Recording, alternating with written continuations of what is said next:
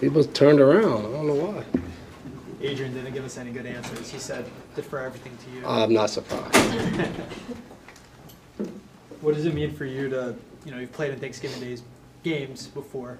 What, what does it mean for you to be one of those three primetime games the whole country's watching? Oh, it's just fun. You know, it's a great opportunity uh, to go out there play Thanksgiving. I mean, everybody remembers as a kid watching football and hanging with your family, uh, just doing that all day. So, you know, we'll get to be the last game on. Um, you know, none of it matters unless you come out and you execute and play well. Um, and I think that's been the focus, you know, over these last few days. Um, but it's, it's definitely, I think, a unique experience to, you know, not only still be playing football around Thanksgiving uh, when you grow up, like you see all of those things. You, you play Thanksgiving games in high school and then go to college, and now to be at this level and to be one of the three games playing on Thanksgiving, uh, it's a very cool experience. Was St. Joe's one of those like high school rivalry games on Thanksgiving Day? Yeah, we used to play uh, Bergen Catholic uh, either Thanksgiving or the day after Thanksgiving every year. What was your record in that? Oh, I don't even remember. Uh, we lo- I know we lost my my last two years, so that's all that mattered. Sorry Yeah, to bring it up. freaking cushion. What were some of your best memories from playing in that Thanksgiving game, game in high school? Other than when Connecticut used to roll through and smack y'all up? Oh, you about college?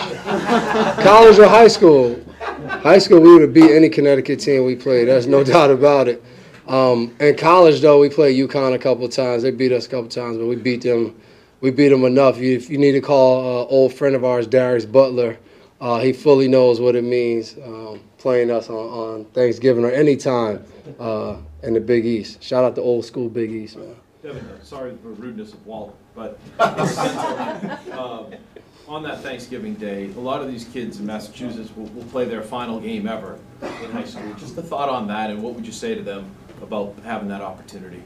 Uh, to just enjoy it. I think a lot of times when those when those things come up, you know, I think the first thing everyone kind of thinks about is like the last and you know, but I think that it's about taking advantage of the moment. So whether it's the last or the first, um, trying to treat that game the same. Um, I always think of you know when you put so much pressure on something being the last, like you you sometimes see people either perform or play or whatever it is that they do when it's the worst game they've ever played. But then you think back at some of the greatest, like you know Kobe Bryant playing in that last you know regular season game, um, and I'm sure he just took it you know the same routine and then think about you know all the other things. And I would tell that to the kids of just go out there and have fun. Man. You've been having fun uh, your whole life playing a sport.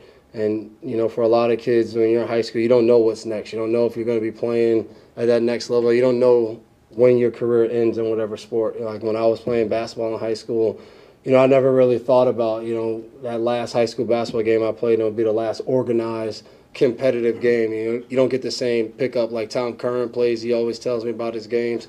That's not the same as when you're playing high school. So uh, just enjoying that moment.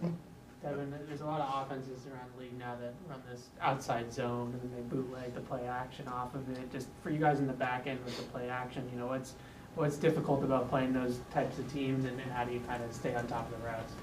Simple. If your job's to play the pass, play the pass. If your job's to play the run, play the run. So, in the secondary, you know, obviously we got the tweeners, the Dugs, Peps, APs, and they're in different roles. But in the secondary, you know, I always think of it. You know, Vince Wilfork used to always come back there and tell us whenever we had a big game, he'd tell us, "Hey, we got to run up front. Y'all stay in the back for the pass. Don't come up here running in this play action because we got it." And I think you know, obviously that's not hundred percent true. Like secondary has to show up in the run game, um, but I think when you play teams like this, like when they hand the ball to Cook, it's it's dangerous. Like he's a great back. Mattison to the same level, um, but when they boot and they hit Jefferson on a crossing route, that's dangerous. So um, we gotta all do our job. We gotta stay alive. We gotta understand when they come out of the boot, the guy who's supposed to set the edge and pull up the quarterback has to do his job so the play doesn't string out and, and you know, Cousins can now roll out and hold it and hold it. Um, so I think that's the thing, you know, a couple years ago playing against the Rams where, you know, where everyone kept talking about, you know, this style of offense of, you know, the play action, the run game, how hard it is. Um, it really puts an emphasis on guys doing their job. And, you know, I think that's why these offenses are so good because they have a lot of good players that guys get caught up. Like, man, like they love running outside zone, and now they're running in. It's Cook. He's coming downhill. He just had, you know, he just broke a run for 15 yards. I got to go make this play, and then they hit you with the boot.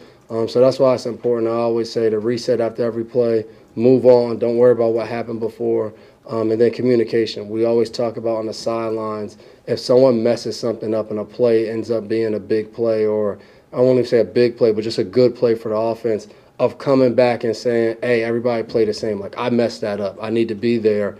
Um, because then it allows everyone to forget about that play and not think like, oh man, we got a problem.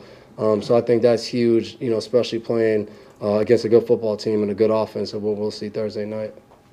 As a safety, you know, what do you like about Harrison Smith's game? Um, I mean, he's been doing it for a long time. I think he has great versatility. Um, you know, playing in the back end, they play a lot of two high uh, shell to start with. You know, I think uh, for most of the time, you know, watching Minnesota, it's the kind of two, four, and they rotate off of that when they go uh, single high. Um, but I think just, you know, whether he's down, whether he's deep, um, physicality, being able to just make plays throughout the game. And, um, you know, earlier in his career, too, a lot of times they would be in those different looks with Zimmer and blitzing, and then he's coming off the edge making plays blitzing. So, uh, obviously, a guy that's played for a long time, and you know, you, match physicality and physical traits along with the knowledge of what he now knows. And I would throw Pat Peterson in that, that group too. Having those two guys back there, you can see makes a, a big difference for that team. Um, and they've made a lot of plays uh, so far in this season. I think has helped them win a lot of football games.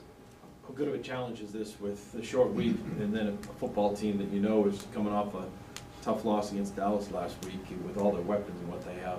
Yeah, and I would also say a team that we don't play often, so it's not. You know, it's not a, like you just finished Sunday and you get to throw in the film and you're like, yeah, this is similar to last year. Like, we haven't played them in a while, so it's kind of now getting familiar with their players, with their style of play, everything, um, and you got to do it in a hurry. So uh, as an older guy, kind of kind of helps you sometimes because guys don't get to practice. It's all about like film study and doing those things and, and using your knowledge. So for me, I kind of feel like I'm more on an even playing field uh, with some of these guys that are you know young and springy and probably feel great. Uh, I get to watch a lot of film, watch you know all these games, um, and you know it's harder you know as as a team, offense, defense, special teams, to on a short week be like, all right, let's put in all these new things because you don't get time to work on timing and all of that. So a lot of what you see, you know, from a a, game standpoint, the more film you watch, the more it'll feel like you played the game because a lot of the plays will continue to repeat. Obviously, you know, they got a lot of games to watch and there's a lot of different schemes and things they've done, so they'll be able to relate back to something they did in week two or week three. Um, but I always feel like on Thursday night games, the more film you watch, the more you you see things, the more it feels like, all right, I've already played these plays, I've seen this before, um, and you get to play a lot faster out there Thursday night. Take a final question? You allow a slice of pie and a bus ride home, you guys get a win, and what have you? Yeah, I don't worry about what I eat. You know, you train and then, uh, you know, I'm, I don't want to be like Matt Slater, where you know you're paying attention and you can't you can't eat butter, you can't eat this. Like football's not good for you. You know, we would all agree, right? So I don't play football, I'm gonna eat some cookies. You know. Appreciate y'all.